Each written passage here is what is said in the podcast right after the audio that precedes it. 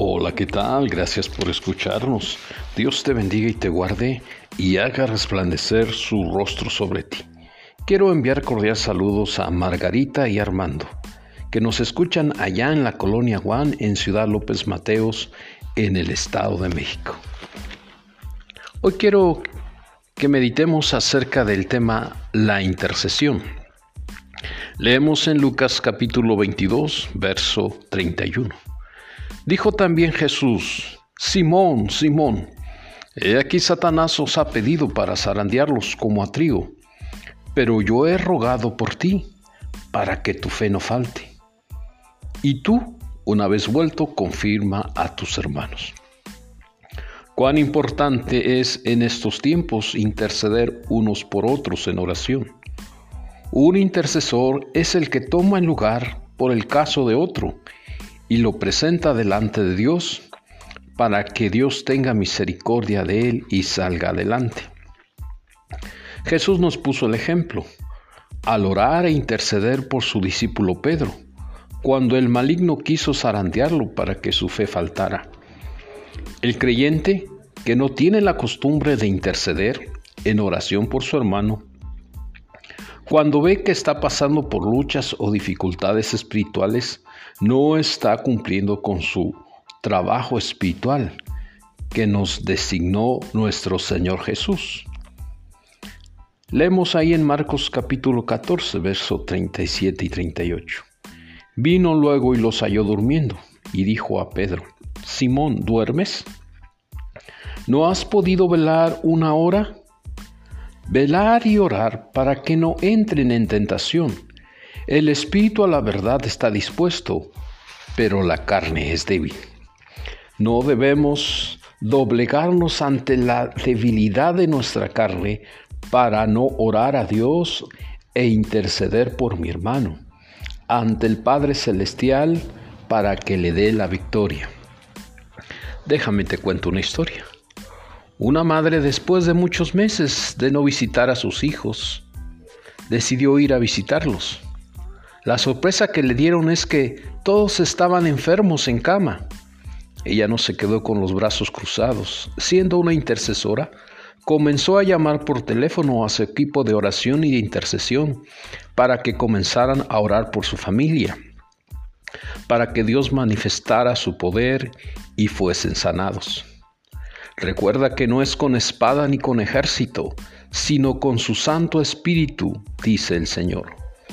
Es necesario que seamos desafiados para que podamos ver la gloria de Dios y muchos sean sanados y se levanten.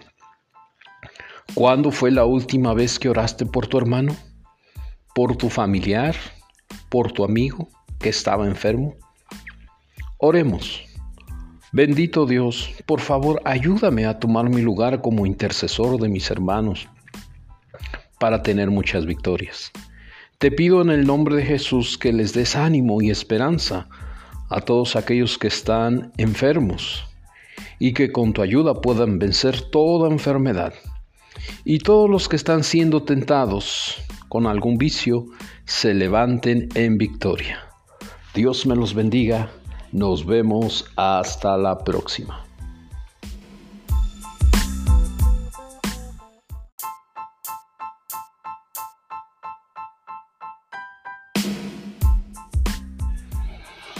¿Qué tal? Gracias por escucharnos.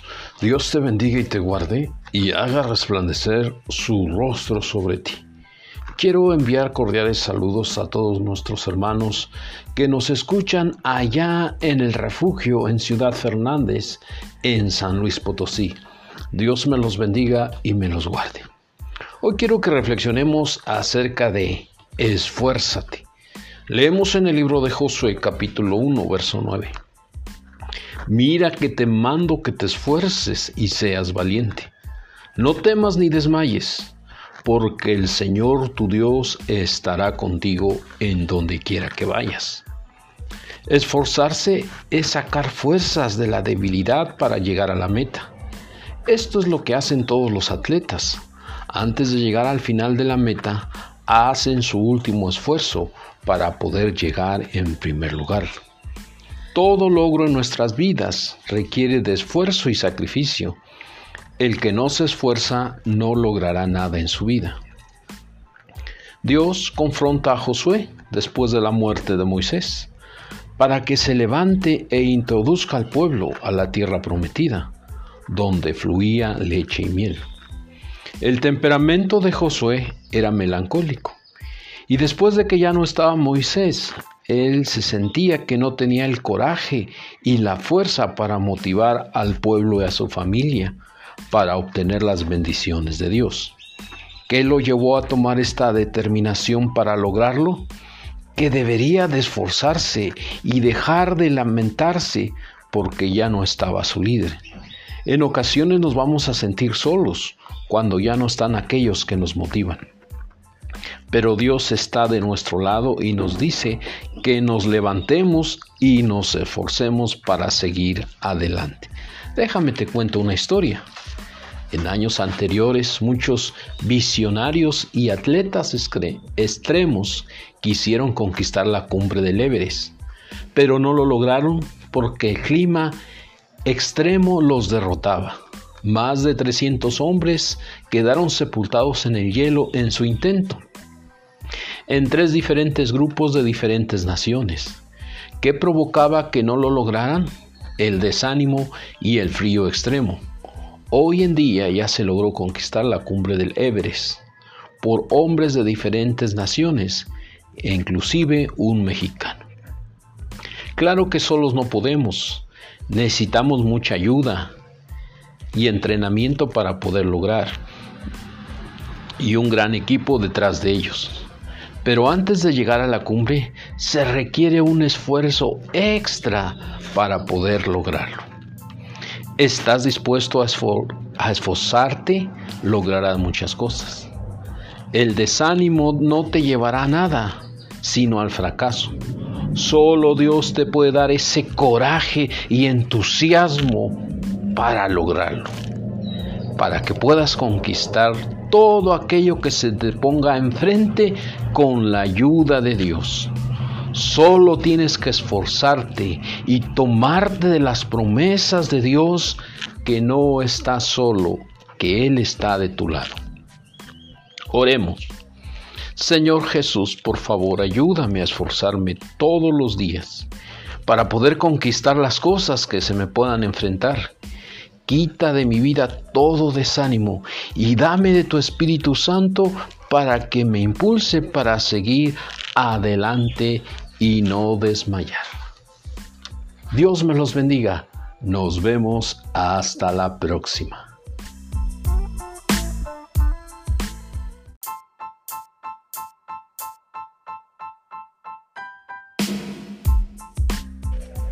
Hola, ¿qué tal? Gracias por escucharnos. Dios les bendiga y les guarde y haga resplandecer su rostro sobre ustedes. Hoy quiero enviar cordiales saludos a todos nuestros hermanos que nos escuchan allá en la Huasteca Hidalguense y en la Huasteca Potosina, y en especial a los hermanos de Tlaltepingo, de Lalacho y de Izmiquilpan. Dios me los bendiga y me los guarde. Hoy quiero que reflexionemos acerca de el Consolador.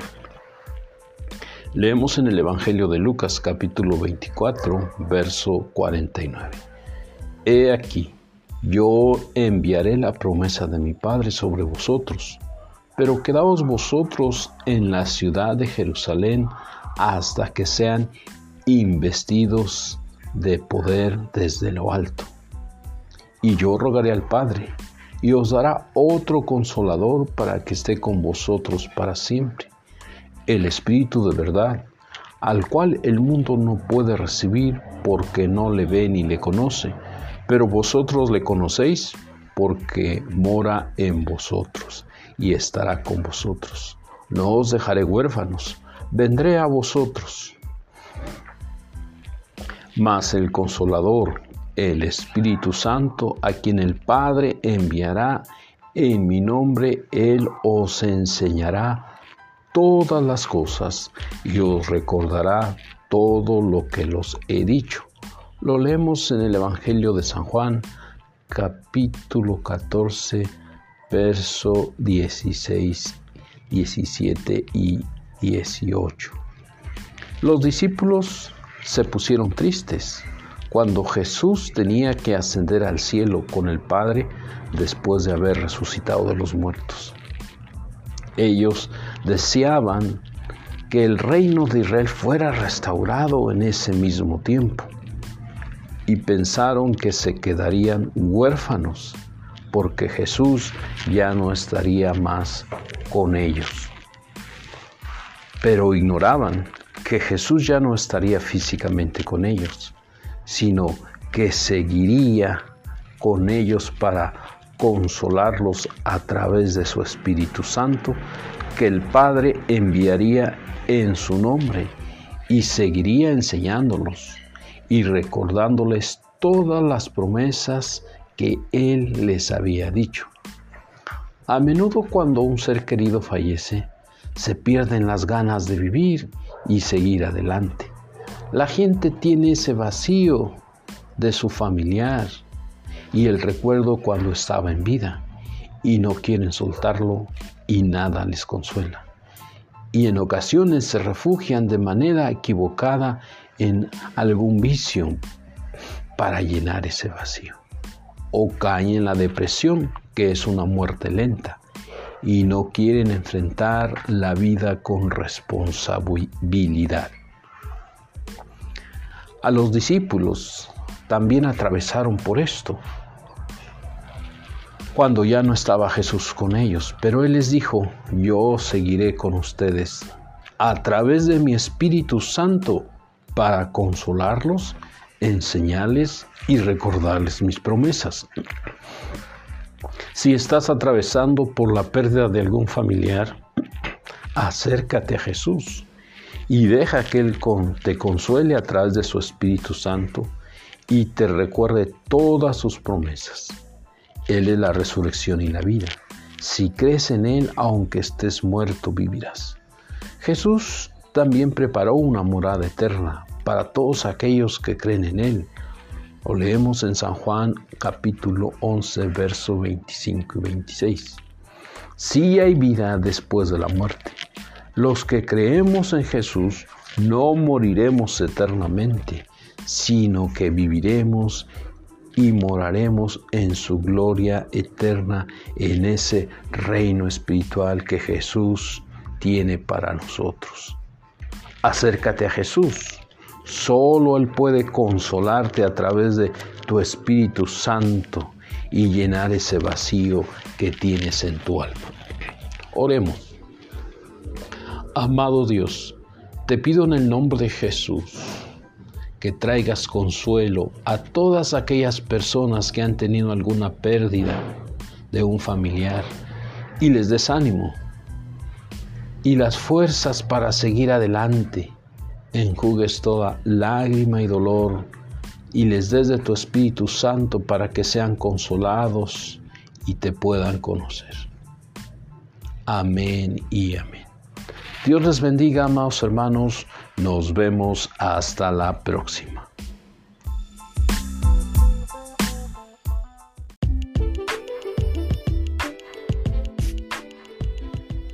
Hola, ¿qué tal? Gracias por escucharnos. Dios te bendiga y te guarde y haga resplandecer su rostro sobre ti. Hoy quiero que reflexionemos acerca de el perdón. Leemos en el Evangelio de Mateo capítulo 18, verso 21 y 22. Entonces se le acercó Pedro y le dijo, Señor, ¿cuántas veces perdonaré a mi hermano que peca contra mí? ¿Hasta siete? Jesús le dijo, no te digo hasta siete, sino aún hasta setenta veces siete. Mirad por vosotros mismos. Si tu hermano pecare contra ti, repréndele y si se arrepintiere, perdónale.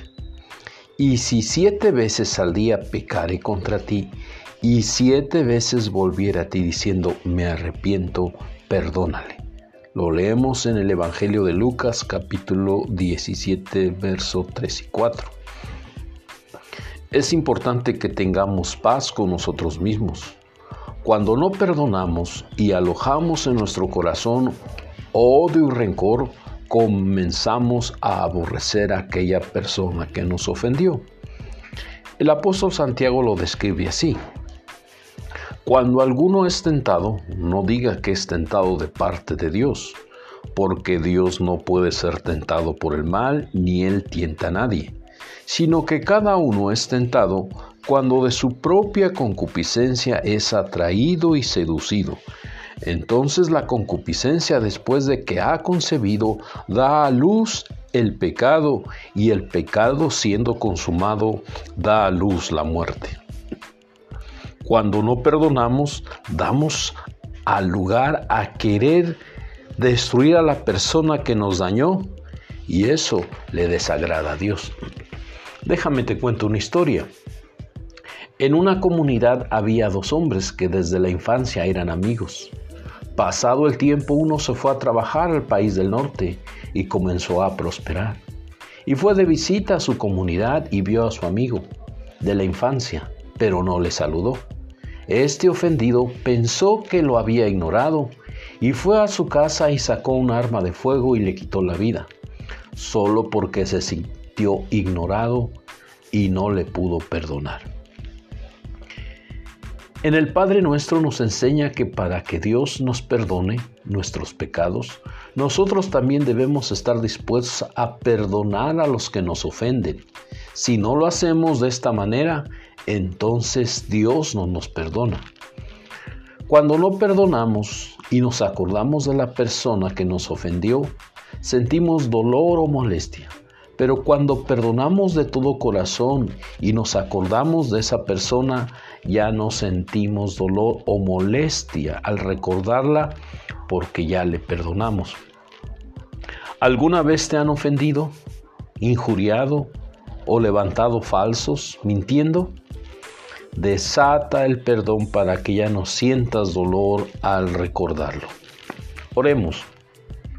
Amado Dios, así como tú me perdonaste de todos mis pecados, hoy decido perdonar de todo corazón en el nombre de Jesús a todos aquellos que me han ofendido. Y cuando sean mencionados ya no sienta dolor en mi corazón. Gracias te doy, oh Dios, por tu grande amor por mí. Amén y amén. Dios me los bendiga, amados hermanos.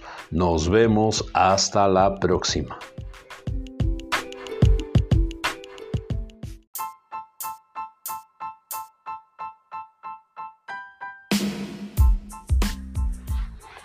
Hola, ¿qué tal? Gracias por escucharnos. Dios te bendiga y te guarde y haga resplandecer su rostro sobre ti. Quiero enviar cordiales saludos a todos que nos escuchan allá en América del Norte y en América del Sur y en toda Europa.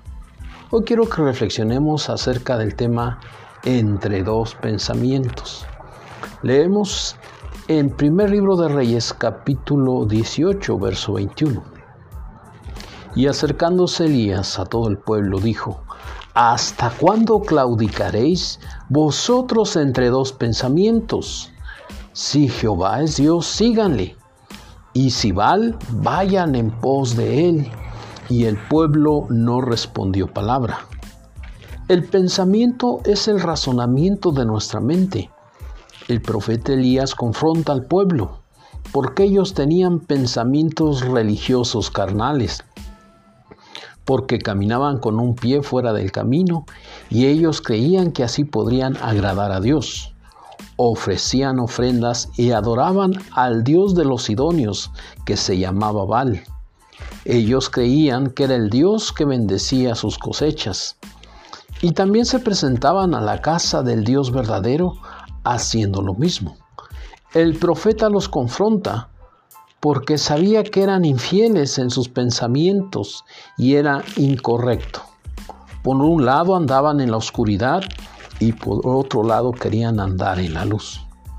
Lo que habían aprendido no era lo correcto y su fundamento no era firme. Así que vivían solo de apariencias, porque no practicaban lo que hablaban. Dijo el apóstol Pablo, ustedes son cartas escritas en el corazón, conocidas y leídas por todos los hombres siendo manifiesto que son cartas de Cristo expedidas por nosotros, escrita no con tinta, sino con el Espíritu del Dios vivo, no en tablas de piedra, sino en tablas de carne del corazón. Lo leemos en 2 de Corintios capítulo 3, verso 2 al 3. Déjame te cuento una historia. Un hombre decidió buscar al mejor ingeniero del mundo para que le construyera su casa del segundo piso para arriba, sin fundamento. Después de mucho tiempo, todos los que le fueron a ver le dijeron que era imposible lo que él pedía y lo tomaron como un hombre fatuo. Pero en cierta ocasión se entrevistó un ingeniero con él y le dijo que él sí podía construirle su casa del segundo piso para arriba. Y entonces el hombre le respondió, yo sabía que no era una locura.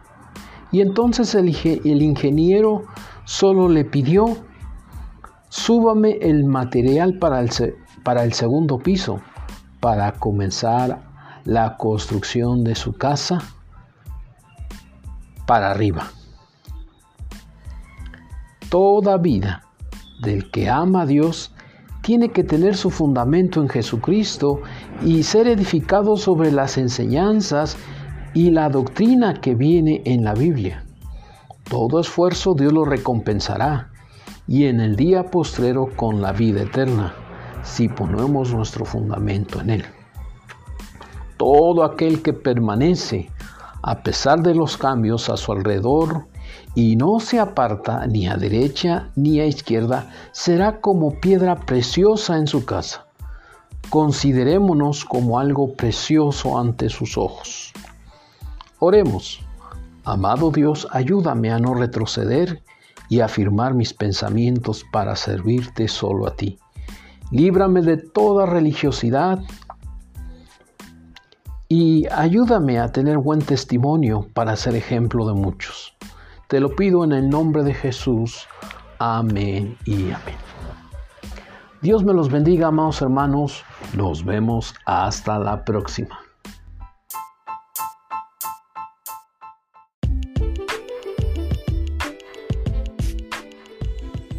Hola, ¿qué tal? Gracias por escucharnos. Dios te bendiga y te guarde y haga resplandecer su rostro sobre ti.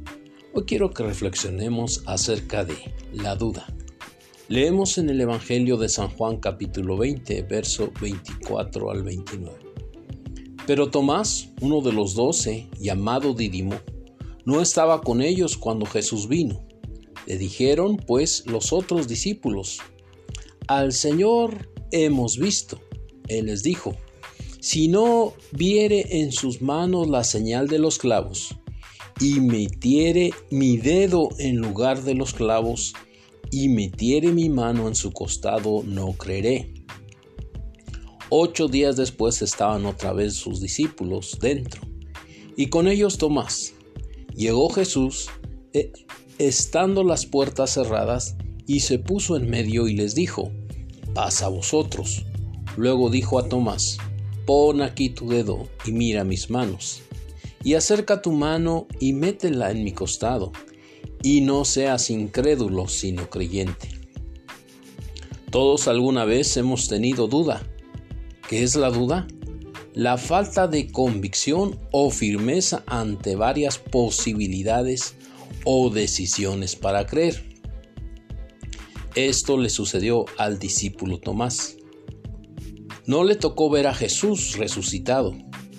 Jesús demoró su aparición por algún tiempo, a fin de demostrar a sus discípulos que en realidad él pertenecía a otro mundo. Cuando Tomás volvió a ver a Jesús ocho días después, fue reprendido por él por su incredulidad. Quien deja que se escape una buena oportunidad debe esperar por algún tiempo a que se presente otra similar. De seguro toda la semana estuvo melancólico, pero los demás rebosaban de gozo. La duda nos puede robar muchas bendiciones espirituales. Cuando dudamos, entonces debemos esperar. Jesús desea que sus discípulos pisaran en tierra firme en donde ellos habían ganado. Jesús conocía las palabras de Tomás. No hay palabra en nuestra boca ni aun un pensamiento en nuestra mente que no sean conocidos por Jesús. Cuando somos convencidos por Dios, estamos satisfechos.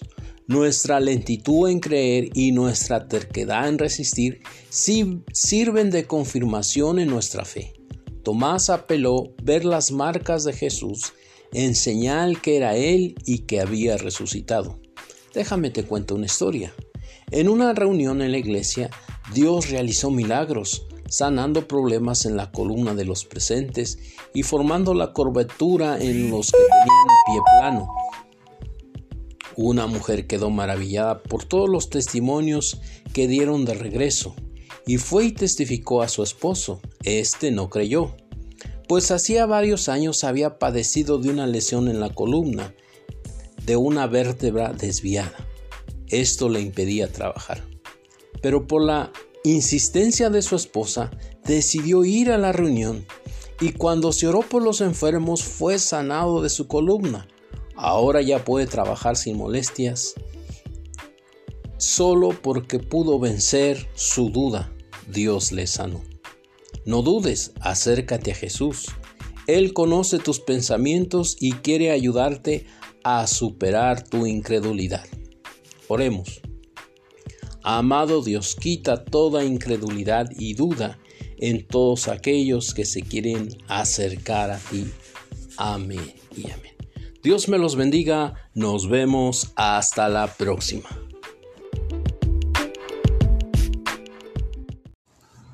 Hola, ¿qué tal? Gracias por escucharnos. Dios te bendiga y te guarde y haga resplandecer su rostro sobre ti.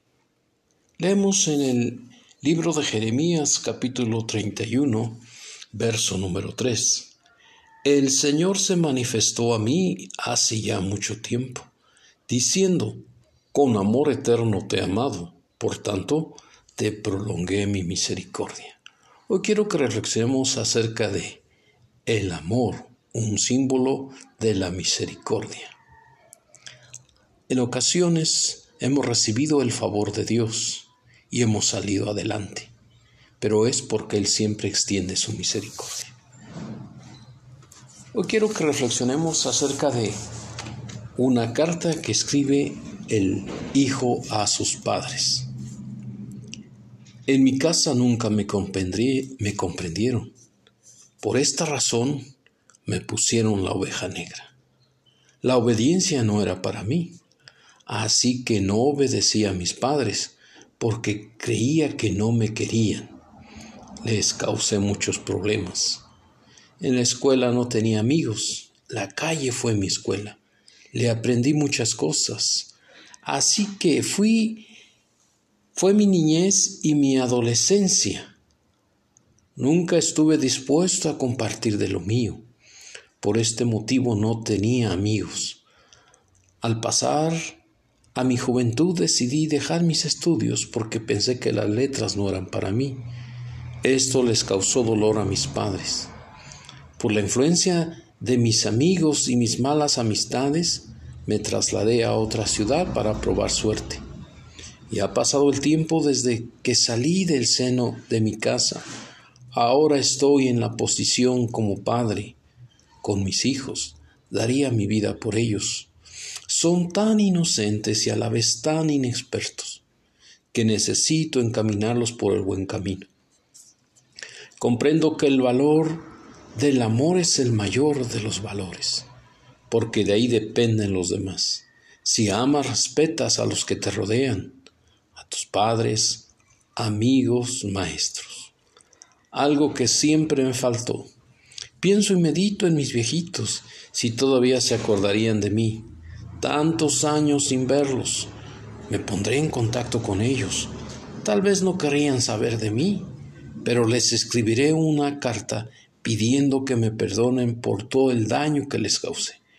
Yo creo que siguen viviendo en el mismo lugar desde hace 50 años, en la casa cerca de las vías del tren, en medio de los dos cerros, con un gran mezquite frente a la casa. Les diré, papá, mamá, no soy digno de ser llamado su hijo. Solo quiero que me perdonen por todo el daño que les cause. No sé si todavía vivan. Espero que no sea demasiado tarde. Tomaré el tren que sale de San Luis rumbo a Tampico. Y quiero por favor que pongan un listón rojo amarrado en el mezquite que se encuentra fuera de la casa. Así sabré que al pasar y ver por la ventana del tren que me aman y me han perdonado. Y si no veo el listón me pasaré de largo, pues entiendo que he dejado pasar tanto tiempo. Llegó el momento de emprender el viaje y fui a la estación del ferrocarril y compré mi boleto con dirección a la ciudad de Tampico.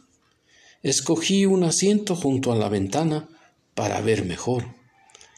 Al pasar el tren junto a la casa y ver el árbol no vi un listón rojo, sino cientos de listones rojos alrededor del árbol.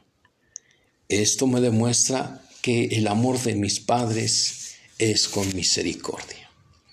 De igual manera, nuestro Dios se asemeja a, a nuestro Padre que siempre que tú y yo le ofendemos, Él extiende tu misericordia y está dispuesto a perdonarnos. No sigas caminando más en soledad y amargura. Ven a los brazos de Jesús. Él quiere amarte y perdonarte. Dios te bendiga. Nos vemos hasta la próxima.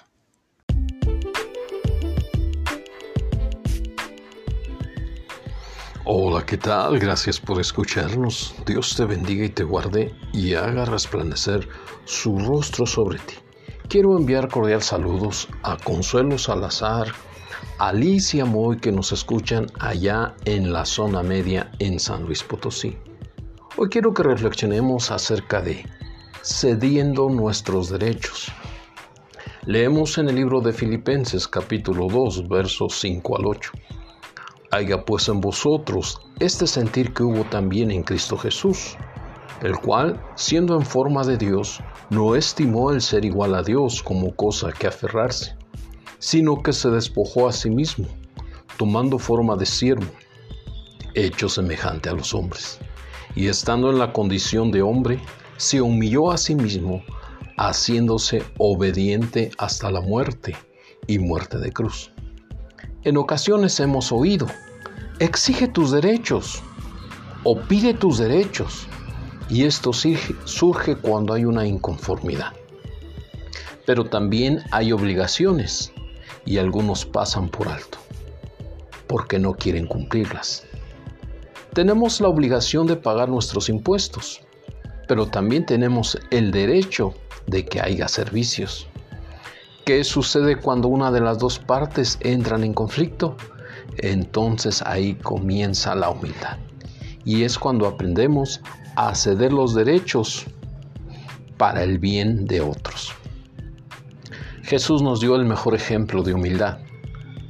Como hijo de Dios, tenía todos los atributos divinos para que se le honrara y se le sirviera como Dios pero él voluntariamente cedió sus derechos al Padre Celestial y se despojó de sus atributos divinos para convertirse como uno de nosotros, limitado a tiempo y espacio, y estando en la condición de hombre, se volvió a humillar para ser obediente hasta la muerte y muerte de cruz.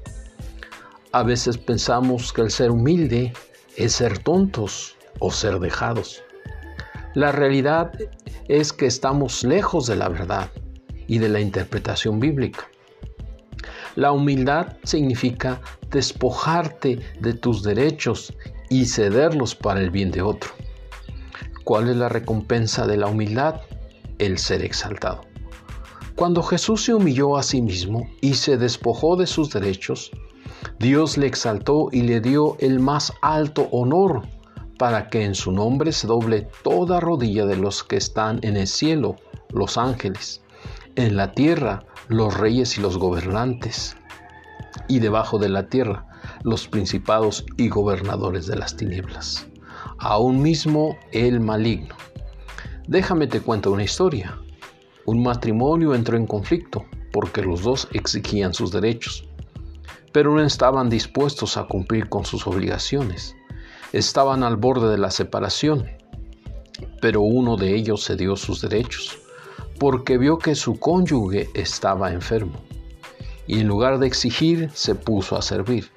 Pasado el tiempo se recuperó el esposo, y él la amó aún más, y se evitó la separación. Ahora son felices con muchos años de casados, porque aprendieron a ceder sus derechos por el bien de otro. Oremos. Amado Dios, ayúdame a quitar todo falso concepto de lo que llamamos derechos y lléname de humildad para aprender a servir y no a exigir. Amén y amén. Dios te bendiga, amados hermanos. Nos vemos hasta la próxima.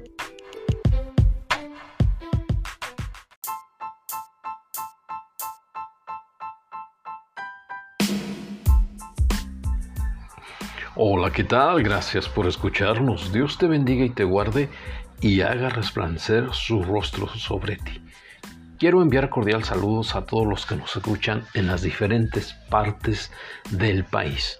Hoy quiero que reflexionemos acerca de aceptar la voluntad de Dios. Leemos en el Evangelio de San Mateo capítulo 26, verso 36 al 42. Entonces Jesús Jesús llegó a ellos a un lugar que se llamaba Getsemaní y dijo a sus discípulos, sentaos aquí entre tanto que yo voy y oro. Tomando a Pedro y a los dos hijos de Zebedeo, comenzó a entristecerse y angustiarse en gran manera. Entonces Jesús les dijo, mi alma está muy triste hasta la muerte. Quedaos aquí y velad conmigo. Yendo un poco adelante, se postró sobre su rostro, orando y diciendo, Padre mío, si es posible, pase de mí esta copa, pero no sea como yo quiero, sino como tú. Vino luego a sus discípulos y los halló durmiendo, y dijo a Pedro, ¿Así que no habéis podido velar conmigo una hora? Velar y orar para que no entréis en tentación. El espíritu a la verdad está dispuesto, pero la carne es débil. Otra vez fue y oró por segunda vez diciendo, Padre mío, si no puede pasar de mí esta copa sin que yo la beba, hágase tu voluntad. Voluntad es no forzar a nadie para que obedezca. Es como cuando un herrero le queda una puerta descuadrada, al cerrarla se forza, porque no entra voluntad. ¿Qué se debe de hacer? Cuadrarla para que la puerta cierre a voluntad sin forzarla. Cuando tú y yo queremos caminar en la voluntad de Dios, Él no nos tiene que forzar para obedecerle. Cuando el Señor Jesús fue a la cruz del Calvario a morir por los pecadores, el Padre Celestial no lo forzó a hacerlo, sino que Él voluntariamente se doblegó para hacer la voluntad de Dios e ir a la cruz, al monte Calvario, y dar su vida en rescate de cada uno de nosotros para redimirnos. La obediencia es el ingrediente principal para aceptar la voluntad de Dios. Cuando aceptamos la voluntad de Dios, no es que nos sintamos derrotados o acabados, sino que le estamos dando espacio para que Él trabaje. He aquí, no se ha cortado la mano del Eterno para salvar, ni se ha grabado su oído para oír. El que hizo el oído no oirá, y el que formó el ojo no verá. Lo leemos en Isaías capítulo 59, verso 1 y en el Salmo 94, verso 9. Déjame te cuento una historia. Después de muchas pruebas, una joven muchacha, los doctores le diagnosticaron osteosarcoma y cáncer en el estómago. Sus padres hicieron todo lo posible para atenderla, pero ella siguió agravándose. La única esperanza fue buscar a Dios y buscar una iglesia cristiana para que fueran a orar por ella. Ya estando en la sala de operación para intervenirla, sus padres pidieron al pastor que fuera a orar por ella. Y él le preguntó a la joven mujer, ¿quieres vivir? Y ella respondió, si Dios me diera otra oportunidad, la aceptaría. Quiero vivir, casarme y tener hijos. pues ella aún era soltera. Estando en cama le pidió a Dios en oración que la perdonara y le diera otra oportunidad, con lágrimas en sus ojos.